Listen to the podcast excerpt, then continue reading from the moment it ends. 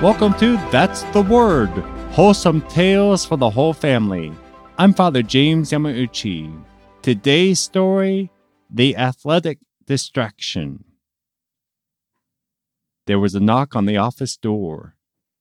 The director was staring out the window, looking at a fresh new coat of snow on the ground. It was time to find out just what had gone so wrong.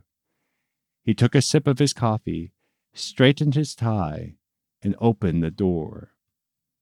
James, he said, come right on in.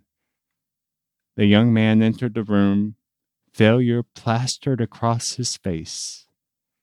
As the director sat down at his desk, James slouched into a chair and began to speak.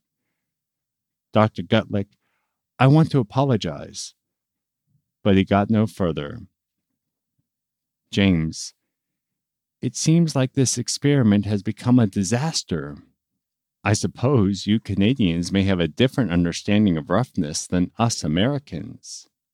I have before me a report of black eyes, a separated shoulder, and even one person knocked unconscious.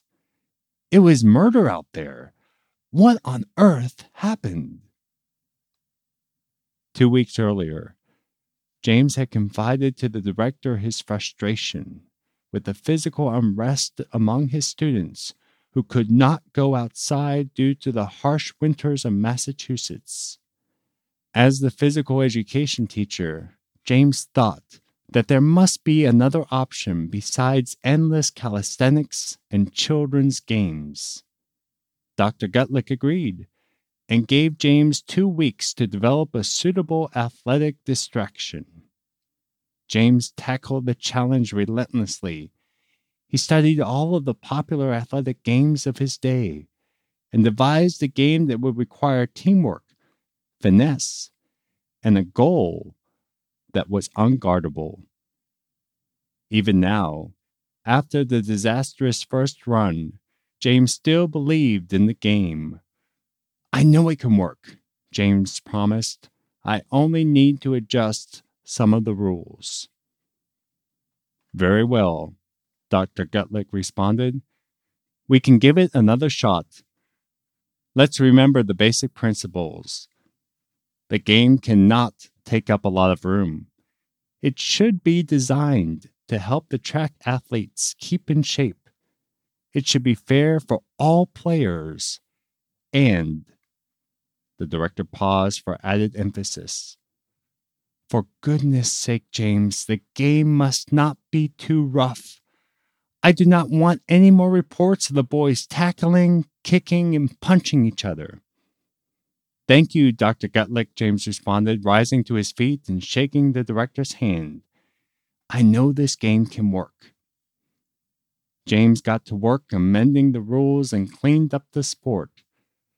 By the time the young men played the next game, James had forbidden the players to run with the ball, and there was to be no shouldering, holding, pushing, tripping, or striking in any way.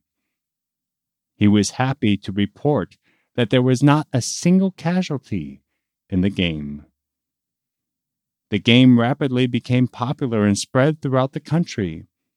It soon was promoted internationally by the YMCA movement.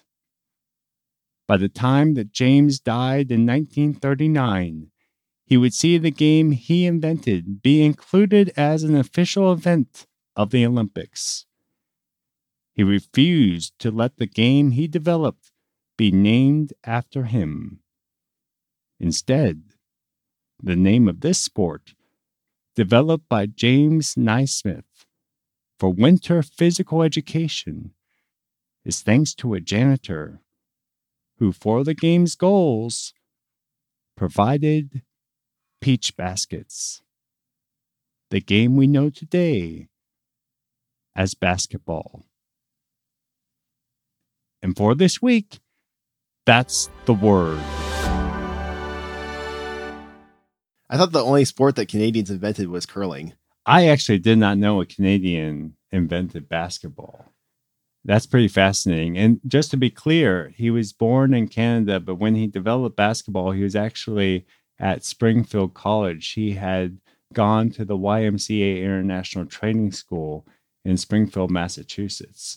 So while he was a Canadian, he definitely developed the sport here in the United States. I guess both you and I have to thank him for that because we have some careers in basketball in our youth, right? Incredible careers. Literally incredible because we know incredible means not believable. You know, it's it's just not believable. I I was actually on the seventh grade uh, team in Mississippi, and I was a tall guy, but I just I don't know. I just was never good at basketball, so that's uh, why I'm not on the basketball court nowadays. I played when I was six with the parish team, Yeah, and I don't remember much of it. I remember we lost a lot of games. I think we lost all but one game. And I was also told that I mostly just sat on the court. yeah. You were very pensive. Maybe you should have been like the assistant coach or something. That may have been a better script for you. Well, they told me to, okay, when the, we, they get the ball, I run to my spot. And so when they got the ball, I ran to my spot and I just watched. Well, I hope you, I hope you dribbled. Oh, no, they'd have the ball. I, didn't, I never got the ball. Hmm. Well, because it, the reason why I brought it up, it was fascinating because the original rules, which I know we're going to talk about in the story extras in terms of what you can see, but the original rules, there was actually no dribbling along there. But uh, he actually, James Naismith, we brought up the fact that he didn't want the game to be named after him. Can you imagine Naismith ball? That just, just wouldn't work well. But uh, he also went on to uh, be involved in basketball. Maybe not as much as someone would think as the inventor of basketball, but he was involved. He was a coach actually for University of Kansas. And he just so happens to be the only losing coach for the University of Kansas, The inventor of basketball. the inventor of basketball. Everybody has their different roles. Just because you invented the game doesn't mean you're you, you perhaps is the best coach. In this case, that that's the case. If you enjoy That's the Word, please share the word. You can find the story extras for this story, The Athletic Distraction, on sonsofthunderrock.com, where you can see the original rules that James Naismith drew up for basketball. Sonsofthunderrock.com is also where you can find our email and our social links if you want to reach out to us, to give us story ideas, or to give us feedback.